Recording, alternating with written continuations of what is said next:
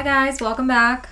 I'm Bryn, I'm Kelsey. and this is Crime Cults and Coffee. So in case we- you didn't know. yes, you're here. Welcome. So we wanted to start off by talking about um, something that my coworker texted me.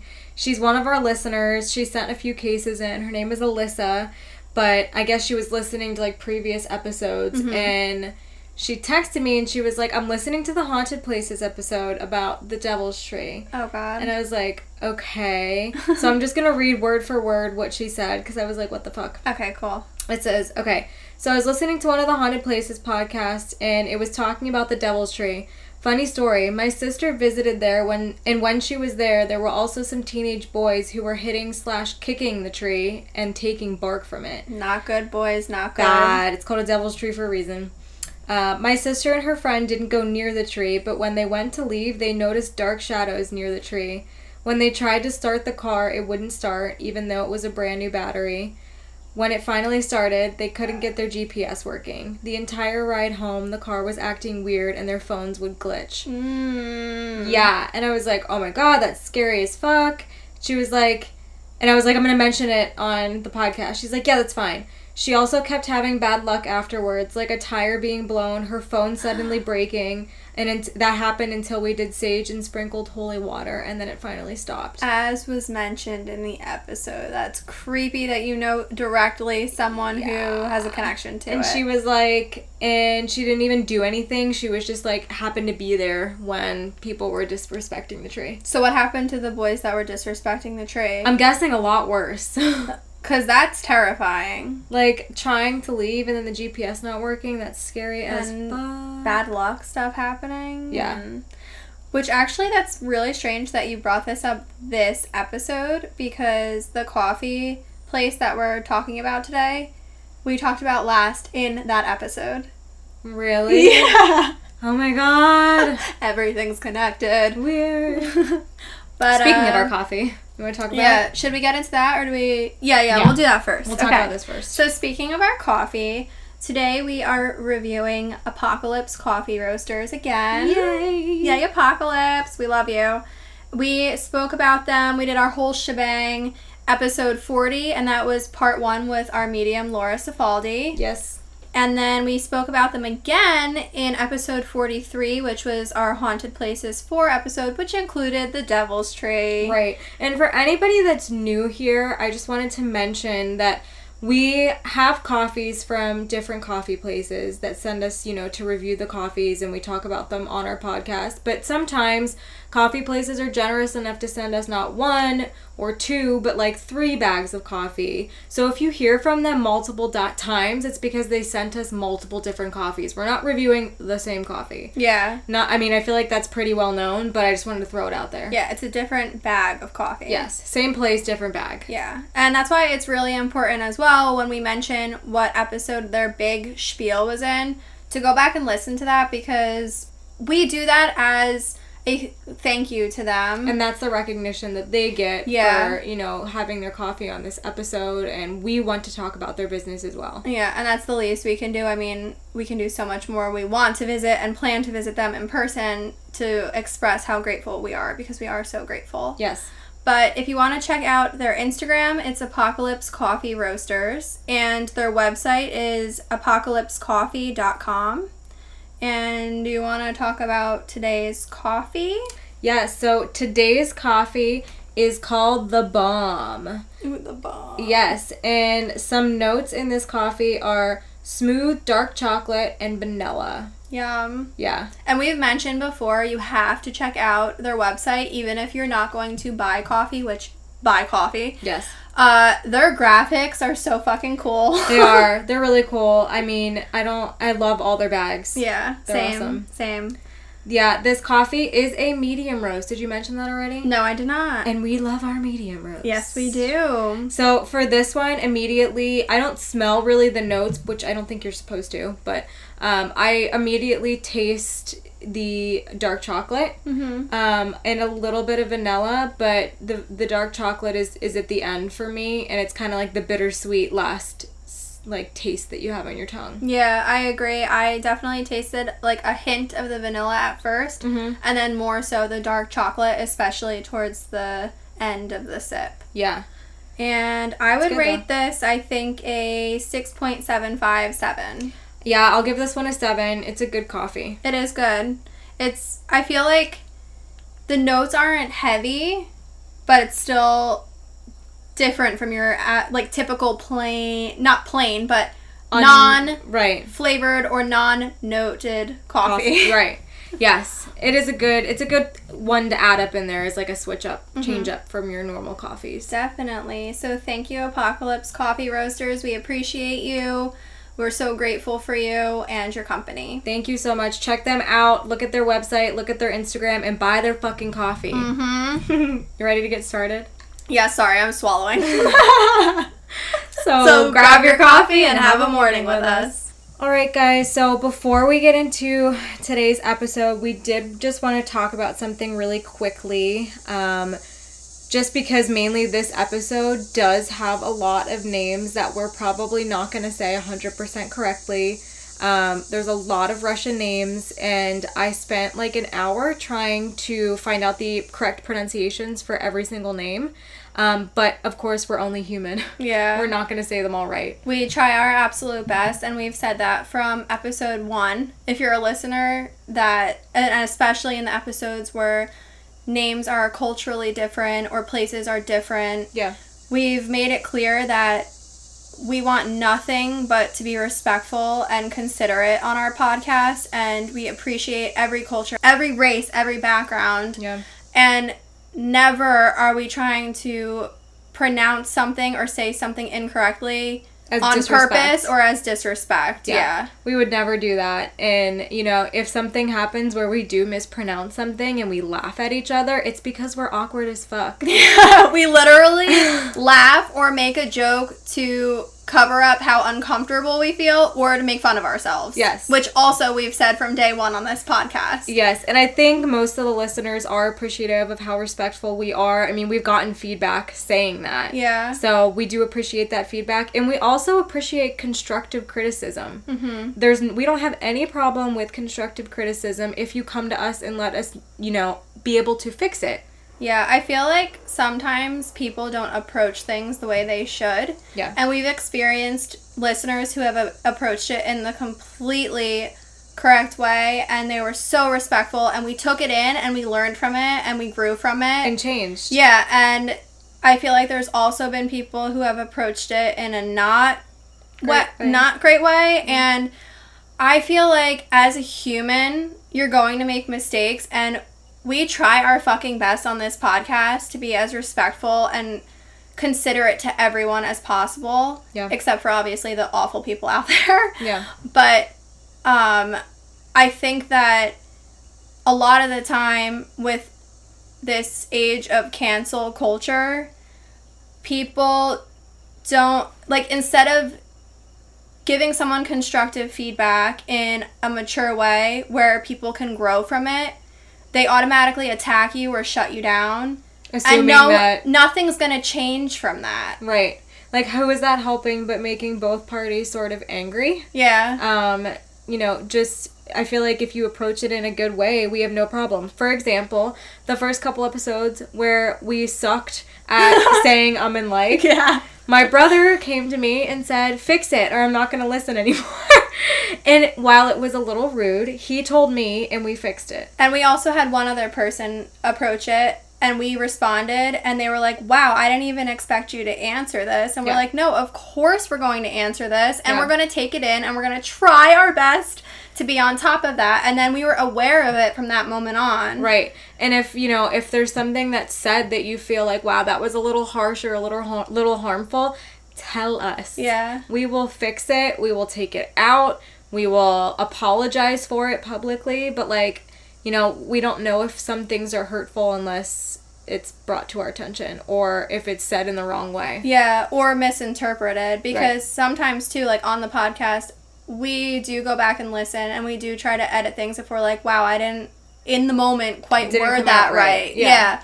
But sometimes we don't catch everything or we don't especially if we're like making fun of ourselves or something, we don't see how maybe it could be twisted into some other way. Right. So, yeah, we just wanted to acknowledge that nothing we ever say or when we laugh about things uh, after we say something and maybe pronounce it the wrong way. Also, languages change over time, so there's different pronunciations for different things, and we may come from part of a country where it's pronounced one way, Right. and then in another car- part of the country it's pronounced something completely Or different. over the years, it has changed pronunciation. Right. And some people say it, you know, a certain way, and some people say it a certain other way. Right. Which is fine. with the change of language. Yeah. Right. Ultimately, we're never coming from a place of disrespect, and we just want everyone to know that, especially people of different cult- cultures that are listening to us, because we respect your culture and we want to know, we want to learn, and we want to know everything we can about your culture Right.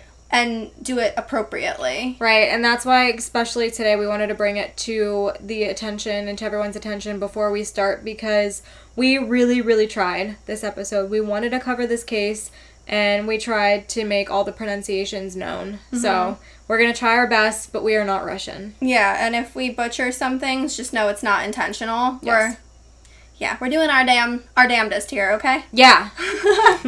All right. So with that being said, Let's get let's started. get started. So today's episode, we are covering the Dyatlov Pass incident, as it is known. I've never heard of this. I, ki- I've heard of like a tiny bit of it, just the happening of it, but never the details or anything. Yeah, I've never heard of it. Yeah, and this was actually suggested by our listener Shelby. Thank you, Shelby. So thank you, Shelby. I know you're listening, girl. so we're gonna talk a little bit about the background at first. This event happened between February 1st and 2nd, 1959. It took place on Kholat Syakhl in the northern Ural Mountains. The Ural Mountains or Urals are, quote, a mountain range that runs approximately from north to south through western Russia, from the coast of the Arctic Ocean to the river Ural, and northwestern Kazakhstan. And that's a quote from Wiki. It forms part of the conventional boundary between the regions of Europe and Asia. And Kholat Syakhl is a mountain within that range, and its quote transliter- transliteration in Russian of Holachel means dead mountain. And that was also a quote from Wiki. It was named this because it means quote unquote lack of game for Mansi hunters who were like uh, hunting game at that point. Yeah, in that area. Like what a coincidence though that that's what the mountain was called. Dead Mountain. Yeah. Yeah, that's, That's kind of eerie. So moving on to 1959, a group formed for a skiing expedition across the northern Urals in Sverdlovsk Oblast, Soviet Union. It was led by Igor Dyatlov, a 23-year-old radio engineering student at the Ural Polytechnical Institute, now called Ural Federal University. And there were nine others in this group. Most were fellow students and peers at the university. The group had eight men and two women total. Each member was an experienced grade 2 hiker with ski tour experience and would be receiving grade 3 certification upon their return. So at the time, this certification was actually the highest available in the Soviet Union, and it required candidates to travel 300 kilometers or 190 miles. So they were like top notch skiers. Like they knew what they were doing. Experienced as hell for how young they are too. That's you know crazy. Yeah. that's awesome. That's incredible. So the route the group was supposed to take would reach the far northern regions of Sverdlovsk Oblast and the upper streams of the Lozva River. The goal was to reach Otorten, a mountain 10 kilometers or 6.2 miles north of the site where the incident occurred that we're going to get into. yes. This was a 16 day itinerary aimed to cover 190 miles so they Holy could get their shit. cert. That's yeah. crazy. And this route was approved by the Sverdlovsk City Route Commission. They confirmed the group of 10 people on January 8th, 1959. Just so you know, if you hear some gunshots in the background, it's because somebody decided to do target practice at 7:30 at night and if we close the window, we will literally suffocate. Yeah, it's a sa- sauna as mentioned previous episode. Woo! But we're here. But today is a hot one. All right, moving on to January 23rd of 1959. The Dyatlov group was issued their route book. They were to follow the number 5 trail. Remember, this was pre approved, so they had all their itinerary and everything ready. They were also approved for 11 people at the time of the issuing. The 11th person was Semyon Zolotaryov, previously certified to go with another expedition of similar difficulty, um, which was the Sogrin Expedition Group. Um, Semyon did join the group, but only 10 people ended up being in the trekking group at the end, like before they ended up going on the hike. Mm-hmm. It was unsure the name of the person that was supposed to be there, like that 11th person, but wasn't. wasn't, yeah. But um, yeah, so there only, only ended up being like 10 people that went on the trek. Um, so now I'm going to list the members of the Dyatlov group. And there's a lot of them. We're going to try to give some background information on each of them, you know, what we could find. So, the first one, as we had mentioned, was Igor Alexeyevich Dyatlov, and he was born January 13th of 1936. He was 23 years old and a fifth year radio engineering student. Student. I feel like when I read about these people and their majors and what they were going to school for and everything, on top of their certifications they had at such a young age, I was blown away because I'm like, how do you have the time to do all this when you're an engineer? I know, America's slacking. No, I'm just kidding. but like seriously, I don't know how they kept up with all of it. Yeah. Um, the next person is Yuri Nikolaevich uh. And his birthday was January 29th of 1938. He was 21 years old, Wow. studying power economics. Good for him. The next uh, crew member was Ludmila Alejandrovna, Alejandrovna Dubina. And her birthday was May 12th, 1938. She was 20 years old and the youngest of the group. And I, I thought this was cute, so I added it in. Not cute, but, you know, a distinguishing thing. Yeah. She wore her hair in long blonde braids tied back with silk ribbons. Aww. Yeah, so she was like known for having her hair like that, I guess. And she was like trekking with silk ribbons in her hair. I know. Aw. So regal. Um, she was also a track athlete and economics major. These people are awesome. hmm Okay, so the next person is Grigori or Yuri uh, Aluhevich Krivonischenko. And his birthday was February 7th, 1935. He was 23 years old and also an engineering student. He played the mandolin and loved telling jokes. Aww. This is like Carson. This would be Carson's best friend. yeah. Oh my god, he's so warm. Carson, there's a band that Carson loves called Mandolin Orange. Aww. And they play um, the mandolin, obviously. Aw. And he's a jokester, so he would love it. Carson would be playing the banjo next to him. Right?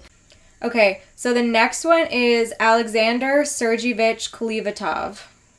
His birthday was November 16th of 1934. He was 24 years old and he was studying nuclear physics. Oh, baby. I know. Wow. God damn. The next person, I love her name so much. Me too. I kind of want it. Me too. Her name was Zenaida Alexeyevna Kulma-Gorbana. But I so love beautiful. Zenaida. I I, love that. That's so pretty. It's beautiful. She was born January 12th, 1937. She was 22 years old, and she was described as, quote, outgoing, energetic, and one of the university's most popular students. And she was actually once Doroshenko's girlfriend and was nervous to go on the trip with him. Really? Yeah. I didn't know that. Oh. Yeah. The next person's name was Rustam Vladimirovich Slobodin. He was born January 11th, 1936. He was 23 years old and an engineering student. Then we have Nikolai Vladimirovich Tybo Brigg-Inels. And he was born July 5th, 1935. He was 23 years old and also an engineering student. Damn. hmm We also have Yuri Yefimovich Yudin. He was born July 19th, 1937. He was 21 years old, studying economics. We did a case with somebody with the last name already, Yefimovich. I Yeah, can't remember who it was. right. Maybe it was in the Rasputin. Rasputin, maybe, possibly, because that was Russia. Yeah, I think it was because I think that was like I don't know, but we've said the name Either that before. or it could have also been Natalie Woods because they were Russian. She was Russian. oh yeah, yeah. So one of those two. Yeah. Sorry, I'm swinging back and forth. The lights going on and off. We're really struggling here. All right. So then, the last person that I'm going to mention was Simeon Alexander. They they called him Mhm. Alexeyevich Zolotaryov, and he was born February second, 1921. He was 38 years old. He was actually a veteran of the Second World War and a sports instructor, so he was a little older than everyone else there. yeah. He had old an old-fashioned mustache, stainless steel crowns on his teeth, and tattoos. So he's also fucking cool. Nice. Yeah. Yeah, his mustache had like little curls, Curls. at the end. yeah. So the Dyatlov group left the Sverdlovsk city, which is today known as Yekaterinburg, on January 23rd, which was the same day they received the route book. So they were pumped book. to go. Yes. Yeah. All right. So now you know the background and everybody's names, which I hope we said right. Hope so. we really tried. we really did. Um, now we're on to the group's trek. So on January 25th of 1959, early in the morning, they arrived by a train at Ivdel, which was a town in the center of northern province of Sverdlovsk Oblast. And it was a remote town with a Stalin era prison camp, which was mainly used for like criminals at the time. Ooh, so it was very remote, like it was very out there yeah. and that's where they arrived by train. They then took a truck, and I heard that it was like um like they literally just rode in the back of like a farmer's truck almost. Wow. Yeah, to uh, Vizhay, and this was a village that it uh, the last inhabited settlement um, to the north. Spe- they spent the night here in an abandoned lodging camp, and they ate loaves of bread to keep their energy levels up for hiking for the next day. Oof, I feel like the bread, the gluten would slow me down. I know, but I want that must be a thing Don't though. you remember they were from Rat. Race? Carbohydrates Oh yeah, is good. yeah, yeah. well, they obviously knew what they were doing too, so Yeah. I trust it. No, so they were now on, storing I'm up. eating loaves of bread before I go hiking. They were storing up for their, you know, their carbs Yeah. and everything. wow. So now on to January 27th, 1959, they began their trek towards Gora Otorten. January 28th of 1959, the member of the group that we mentioned earlier, Yuri Yudin, he actually turned back because of his knees uh, and joints were having some pain. Some articles said that he pulled out because of sciatica flare up, so something happened with, you know, either sciatica or his joint pain. Um, and he decided to go back. He actually suffered from health ailments, including rheumatism and congenital heart defect. Wow, that's incredible that he was as an experienced athlete With all he the was. joint issues Yeah. and- yeah. Wow. Um, so at that point, there were nine hikers, and they continued on to the trek. Now on to January 31st of 1959. The group arrived at the edge of hi- the highland area and prepared for climbing. This I don't know why it just gave me anxiety reading it. I'm like scared of hiking in winter weather. Really? Yeah, I don't know. I I would be like terrified. I mean, I would think I'm picturing too. I've never been to Russia, but just the I'm just picturing endless, Vast. endless, endless snow and it being so cold. Like you they really had to have been experienced to do what they were doing 190 miles worth of that. Yeah, no. I that scares the crap out of me. Um so February 1st of 1959, they began to move through this pass.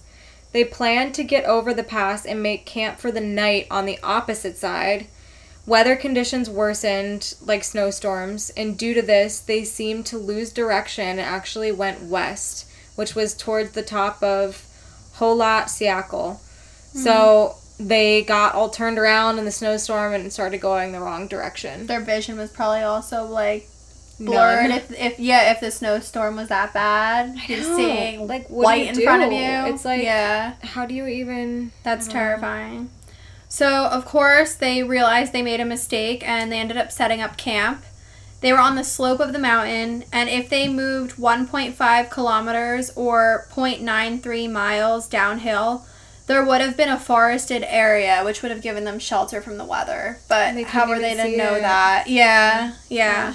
Because they were all turned around too. They probably didn't even know exactly where they were at. Right, all completely off of the map that they had. Yeah.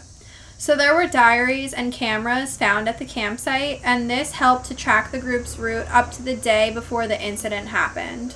There were also letters they had sent their loved ones that helped as well to put everything together with Yeah. their travels. Yeah. So on to when they went missing. Surprised they went missing. Yeah, Yeah. unfortunately. Yeah. Dyatlov had said that he would send a telegram to their sports club when the group got back to Vizhay. And he thought the latest would be February 12th, but Yuri Yudin, remember this is the man who went back early due to health issues, said that Dyatlov told him it could be longer. And February 12th passed with nothing from the group. Oh, Yeah. There was no immediate reaction since there could be delays by a few days. Like, this was expected with experienced hikers like that who were doing a trip that big. They were like, oh, like, there might, they might be off by a couple days. Maybe Yeah. they had to stop for a longer period of time or whatnot. right. By February 20th, 1959, relatives demanded a rescue operation. The head of the Ural Polytechnical Institute sent rescue groups made up of volunteer students and teachers, and the army, oh, I'm sorry, the army and Soviet Union police forces later became involved.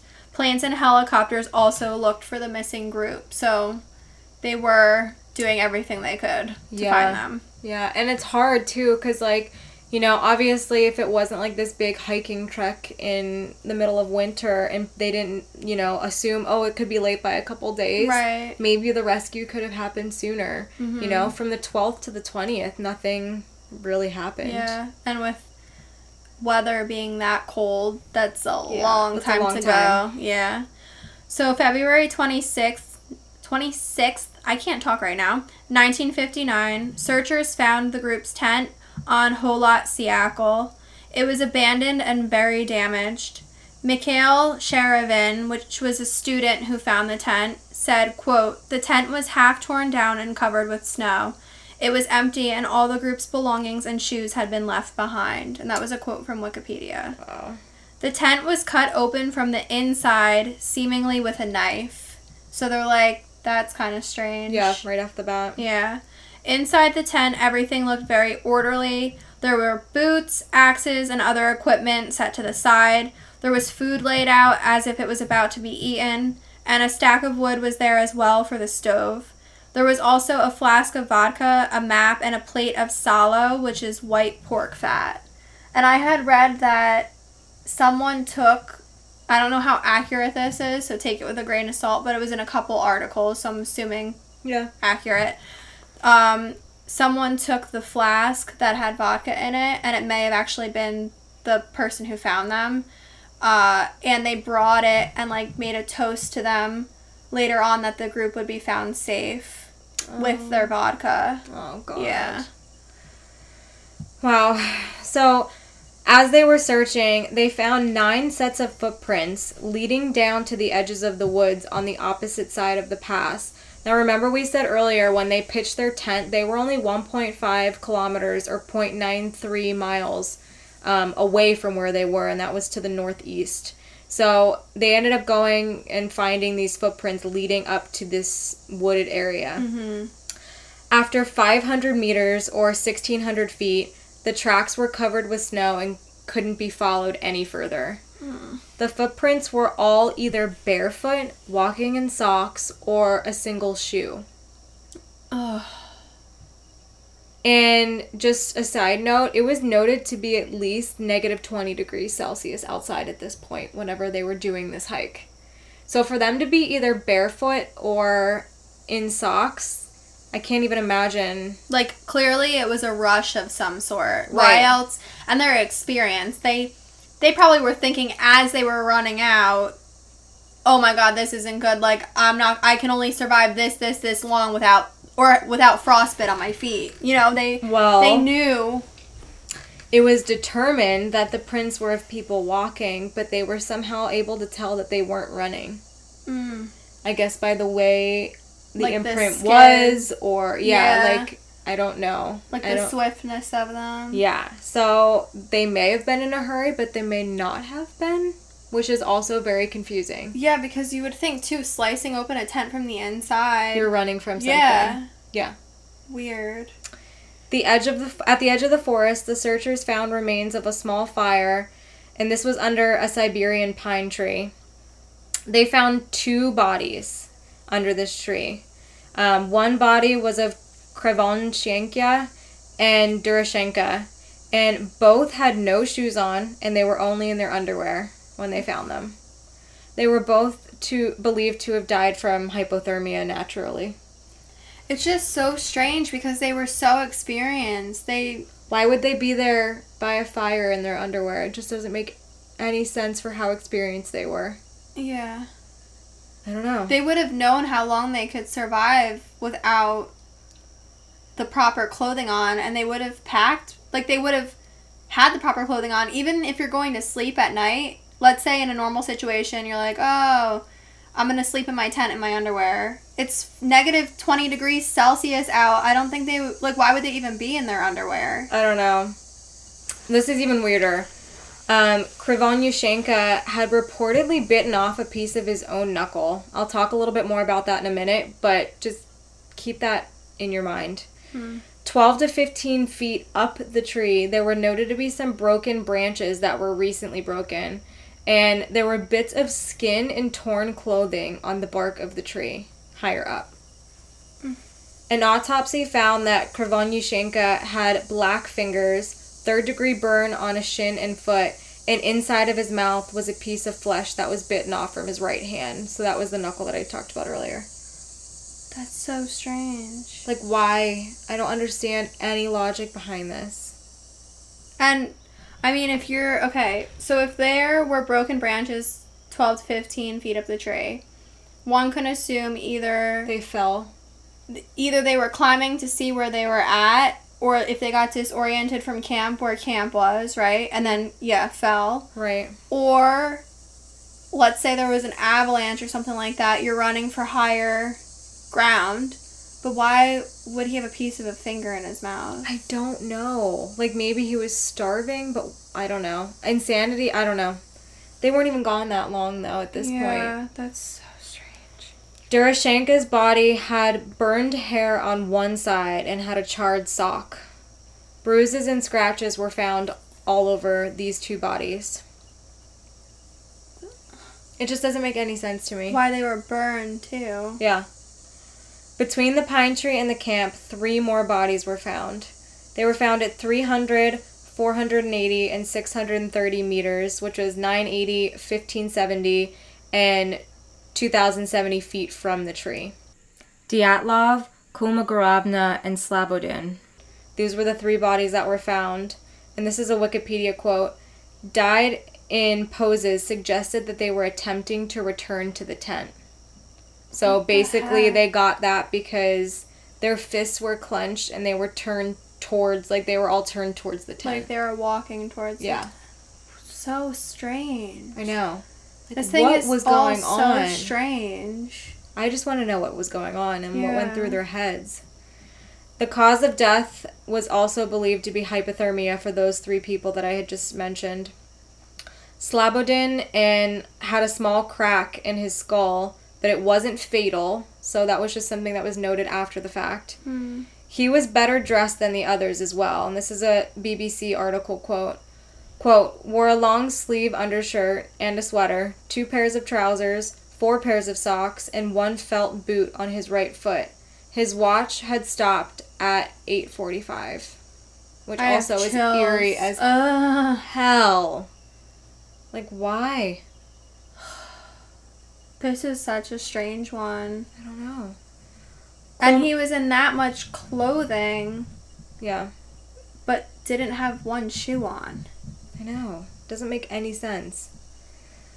Uh, had a long, bright red bruise on the right side of her torso. And this is another BBC article quote. Quote, which looked as if it was made by a baton, like a police baton. Or like a stick or something. Yeah. It's just their injuries are so strange. and the and the information surrounding it, like what they were in and where they were and the positions they were in and Yeah. I don't know. so weird. So it took more than 2 months to find the remaining 4 people. May 4th, 1959, they were found under 4 meters or 13 feet of snow. Wow. Yeah. They were in a ravine 75 meters or 246 feet further from the pine tree. They were found at the bottom of a creek in a running stream of water. So I'm assuming this snow was piled like right by Yeah. the water. Three of the four had more suitable clothing on for the weather conditions. There were signs that some clothing had been removed from those who died first and used by those still surviving. So They took off the who clothes. knows how long they were there though if like for those people to die and then you're taking that those clothes off and adding it onto yourself to stay warm. If it was hypothermia though, it may have been really quick. I don't know. but how would you have the time then to take off the clothes? I don't know. So, Dubinina was wearing Krevon Yushenka's burned, torn trousers. Her left foot and shin were wrapped in a torn jacket. So she must have like cut it or something. Yeah. The supposed cause of death, Dubinina had internal bleeding from severe chest trauma. Kolevatov apparently died from hypothermia. Brignolles had a fatal skull injury, and pieces of his skull were in his brain. So it was like a Traumatic. Severe, yeah. Yeah. And Zolotaryov had severe chest trauma. None of this makes any sense to me, and it's like honestly one of the craziest thing um, stories I think that we have covered, and that there is no. I mean, you'll hear about what Yeah. the theories are, but none of them make any sense to me. Yeah, like fully. Yeah. Yeah. So, released documents contain no information about the condition of any of the group's internal organs, which I feel like is a super important thing to know Yeah. with the type of trauma they had. Yeah. I don't know. So, moving on to the investigation, immediately after the first five people were found, a legal inquest started. Those found to have injuries outside of hypothermia were described as follows by Boris Vozrozhdenny.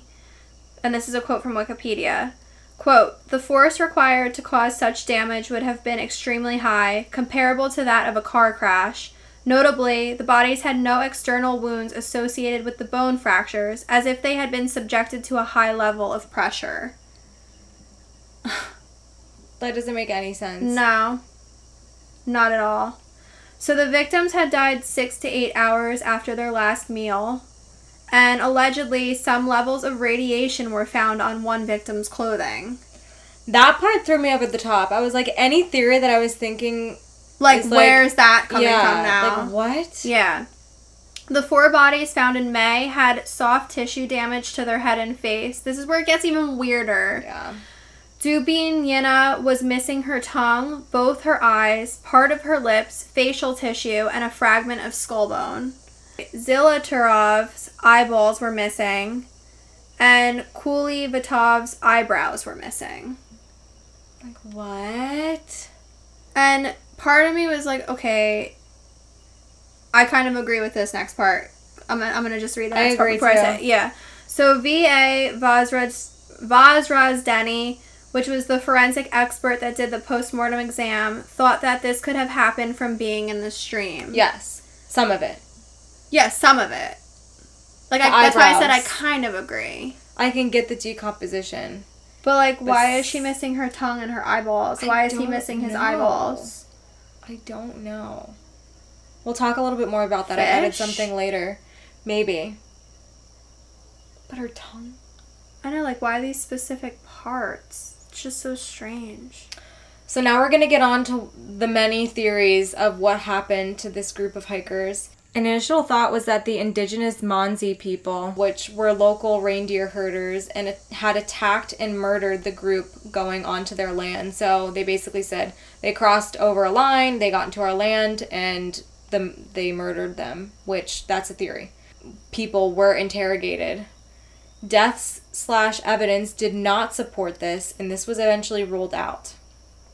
Footprints were only the th- the hikers. There was no sign of a hand-to-hand struggle. The fatal injuries on the three hikers could not have been caused by humans, and there was no indications of other people nearby on Kholat Syakhl besides the nine hikers. So, like we mentioned, like I read somewhere too, the snow doesn't lie. Like if there was footprints, it's very very hard to cover up those tracks no matter what you do because there's still sign of like movement. Mm-hmm. So that was ruled out. Mm-hmm. Another theory was that there was animal attacks, which maybe, but it doesn't add up with the injuries. No, not Like why would there it. not be external wounds and then like scratches and gashes and stuff? Yeah, that doesn't no. the the next theory was that Yeti attacked them or the abominable snowman. So that's one. Um, another theory was katabatic winds were the cause of this, and it honestly, I read into it. It makes a little bit of sense um, as far as how the winds could have moved the snow Yeah. potentially, Yeah. but I don't know about the whole the whole cause of everything being because of wind. Yeah. I, I don't don't know. That's Another theory was an avalanche, a hurricane, infrasound created panic, nuclear weapons testing, which scares the shit out of me, yeah. paradoxical undressing, photo flash bomb dropped by the US biplane. I want to know how these all came to be. I know. Paranormal or alien related incident, which I don't know why, but that was like high up on my list. Who knows? I mean, who knows? Right? It's it's so odd and unexplained that it's like maybe that would What explain it. would? yeah. Yeah. Around 75 different theories have emerged surrounding this case. Insane. I know, and I think with things that are so unknown, people create theories, and yes, like you have to create theories to Mhm. like think about everything, but 75, holy crap. But also, I feel like not a single one that I read Made sense. fully makes sense. Yeah. Yeah. So, May 1959, the inquest officially ceased because there was no guilty party. Files were sent to a secret archive. Official conclusion in 1959 the group had died because of, quote, a compelling natural force. Which is very fucking broad. Yeah. Like a compel. What? Uh, power, the aliens could be part of that Right. natural force. They're natural. abominable, abominable. I can't say the word. Abominable. ab- whatever. This the, The Yeti snowman Yeah, the Yeti. is natural. Yeah, I don't know. like that, could be incorporated literally into any of covered that. everything. Yeah. Um, the director of the UPI and chairman of two workers' unions were then fired. Wow. Yeah. The investigative files, photographs, and journals were classified, and the area around Dead Mountain was off limits to the public for like many years after this happened. hmm The tent was kept initially, but it started getting moldy, so they threw it out. Wow. Really. Really, like you couldn't pro- keep this Blow better- dry it. Yeah, you couldn't keep this done. Like you couldn't do this better, or put it. Yeah, put it in something where you can just dry it. Fucking air dry Take the it. mold off. Scrape the mold off. God, that's rude. That's people's lives depended around that partially. It just, I, yeah, I, it blows my mind when people throw evidence away on cases know. that are I still like that. questionable. And because it was moldy. like, come on. Come on. Is that why the director of UPI and chairman of two workers' unions were fi- Maybe. was fired? he threw it They out. throw out the moldy tent. No, I don't know. I think that they were trying to like blame anybody that could have been at fault and Yeah. put the blame on somebody. So they fired a bunch of random people. Is what basically the article said. Oh my god. That were obviously not an indirect fault of anything. No, and that like does not help solve what happened to these people. Yeah. But okay. So in more recent times, in 1990, the prosecutor Ivanov, who retired, published an article saying that while he com- complied with the 1959 report, he was pressured not to include his views on what happened. Which I could see that. Yeah. An article was titled The Enigma of the Fireballs, stating the group was killed by heat rays or balls of fire associated with UFOs. Mm, I don't think so. I don't know about that. when Ivanov saw the scene, he said there were trees with unusual burn marks, which, quote, confirmed that some kind of heat ray, say, or powerful force whose nature is completely unknown, to use at least, acted selectively on specific objects. Which doesn't even really make sense to me. Honestly, I did not follow those man's words. but okay. The last photo of Krevon Yush- of Krevon camera showed flares and streaks of light against a black background. So maybe that's where Ivanov got that from. Don't know. Okay, but That could have been anything. That could have been the fire. I randomly take pictures on my phone and I don't know where the And fuck they came from and there's like blurs of my feet and stuff. Yeah, it could have been them lighting a fire Yeah. and he And accidentally like, took it's a the fireballs. Yeah. Yeah. And then, um, what's his name? Uh, Pitbull came in singing Fireball. And fucking doing his air hump. I hate him. Don't even don't even talk about him. She hates Pitbull. Oh That's my her God. celebrity hate. Oh my god, my main celebrity hate. Ugh. So in 1999, the Dyatlov Foundation was founded in Yekaterinburg with the help of Ural State Technical University. It was led by Yuri Kuntsevich, and the foundation's goal is to continue investigation of the case and to maintain the Dyatlov Museum to preserve the memory of the dead hikers, which is so beautiful. Yeah. I think. April 27th, 2013, Yuri Yudin, remember he was the sole survivor of the, the expedition group. He was the one who left Turned early. back, yeah. hmm He sadly died. He was 75 years old, and before he died, he said the deaths were not natural, and he believed that his teammates had been taken from the tent at gunpoint and murdered. So that was his belief, Hmm. which I I don't who knows. See, like, it could have, but then the whole footprint thing gets me. Right. again. right, like why weren't they running? Right. And Yeah. why didn't why weren't there any other signs of any other footprints but the nine hikers? Yeah. He said that Dubin Dubinina may have had her tongue cut out because she was the most outspoken of the group. Which, gave me the fucking chills. Ugh, yeah, I don't like that. In 2015, the investigative committee of the Russian Federation, sorry, Russian Federation, the ICRF, reopened the investigation, and in 2019, they came to the conclusion that an avalanche was most likely what occurred. Side note: there was no avalanche debris reported by the rescue team. The thorax and skull injuries were not typical for avalanche victims. So again, there's things don't make sense. In 2019, the Office of the Prosecutor General of the Russian Federation challenged this conclusion and started its own investigation. And this reopened the investigation 60 years later. What? Yeah. So now we're on to July 2020. They came to the same avalanche conclusion that the ICRF concluded. Um, there was a whole scientific study of topography and wind patterns compared to the location of the tent. And it's like maybe 20 pages long, and it would have taken probably two hours to read it all.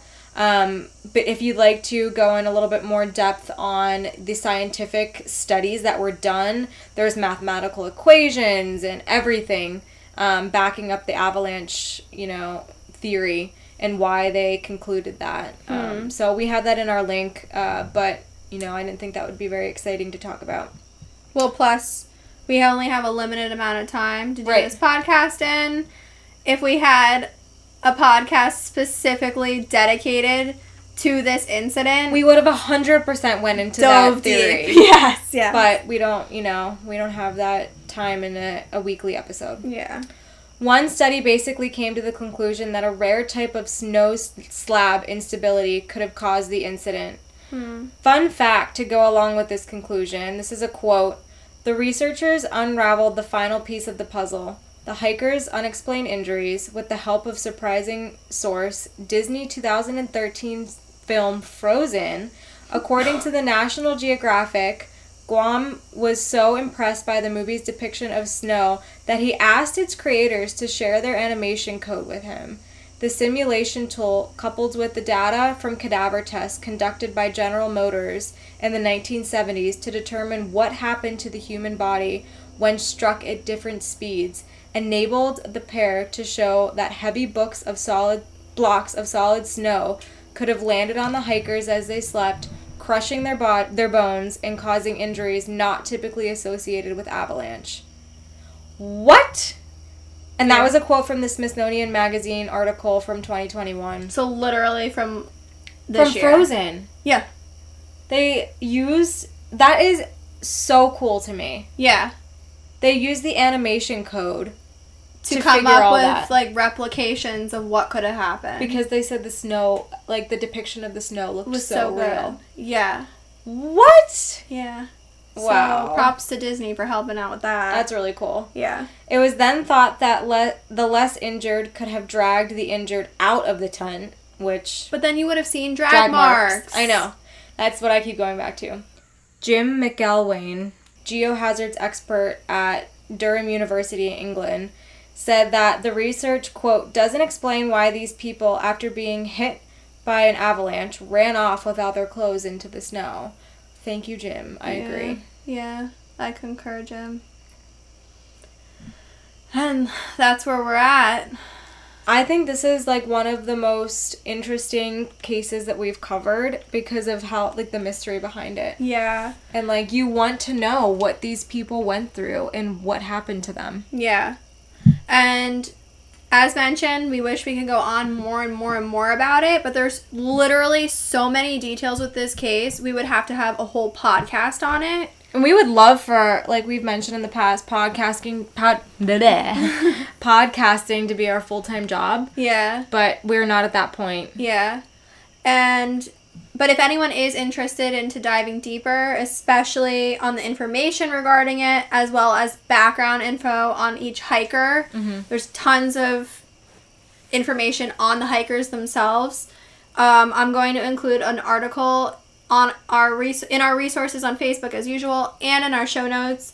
It's actually a website made for this. Like it's the dyatlovpass.com and it's all resources regarding this whole incident and this whole situation and there's there's pictures of letters they wrote and yeah, their diaries. yeah, and- yeah. So Wow. check it out if you want a little deeper dive from what we covered. Um, but yeah, yeah. that's the Dyatlov Pass. Let us know what you think. Yeah. I'd be I'd be interested to see what our listeners think about this one because I have no fucking idea. My, I don't know. Thank you, Shelby, for suggesting this. Yeah, thank you. It really makes you like question what really happened. Yeah. I feel so sorry for them too. I actually read that um, Igor, the guy who formed Mm-hmm. the group, his mom was asking him not to go oh no. and to just focus on his like thesis or something instead. And he was like, "This will be my last big Trip. trip. This will be my last big one." And sadly, this happened, and their families were left with absolutely no answers. Yeah. And six years later, they most likely died with absolutely no answers. So it's just terrible. My God, I can't even imagine. I can't Yeah. even imagine. That's crazy. Yeah, I feel like honestly, what happened was a combination of things. It wasn't one of the theories. It was a combination of them Yeah, for different people. yeah. Like possibly going insane from how cold or whatever, and Yeah, realizing that they were potentially gonna die. yeah, I don't know. that's just so sad. And they were so experienced. Mm-hmm. Makes me like 100% sure I would never do something like that because I don't know the slightest bit of what those people knew and they didn't. We're survive, going on a like- cruise, and Carson is trying to get me to snorkel, and I refuse. Ooh. I can't. I don't know. It's an experience. I would say, and it's it's an experience, but not. If you're not gonna have fun with it, if you're gonna be terrified, I will. it's not an experience. I will. Then don't do it. And I told him that. He's I'm like, You're gonna do it. I know, me too. I have boob sweat. God, I just told her, I said, we should do hot yoga up here. I feel like I've lost like 10 pounds of water weight just sitting here with this episode. I know. But again, as we mentioned, it's going to be winter and then we're going to be complaining about how freezing we are. Mm-hmm. So So you'll just always hear us bitching and moaning. That's what our podcast should be. Bitchin' Bitching and and moan- moaning. bitching and moaning In the moaning. with Kelson B. I don't know why, but that sounds like such a Pittsburgh thing. Grab your coffee and have a moaning with us. Bitch and moan. I think we're delirious. yeah. All right. Do we have anything else we want to add? Mmm. There's probably still no progress on the shirts since last week. Help. Uh, help. Um. Yeah. Yeah. we're trying, guys and girls. We're trying. We are trying. Yeah. You know what? I'm making it my goal. By the time you hear this episode come out, We'll have an idea. we'll have yes, we'll have an idea. We won't have the shirts, but we'll have an idea. but we'll have some of our other merch out for you. Yep. So go and Probably check it out. before you get this episode out. Yeah, go and check it out. We'll do it this week. Yeah, we'll do it this week. Yeah. Goal. And that's about it. Make goals for the week, people. Yeah. Leave us a rate and review if you don't mind. Yes. Give Uh, us constructive criticism. nicely. Nicely. Like, even if it isn't, even if the constructive criticism isn't nice, like it's like something we need to fix or change. Just don't attack us. Yeah, just don't attack us. We're mature adults here. We can all talk about it. We can it. have a conversation. We can take it in. We can. We can see each other's sides. around. Yeah. Yeah. Yeah. All right. right. So have a good week. See ya. Bye.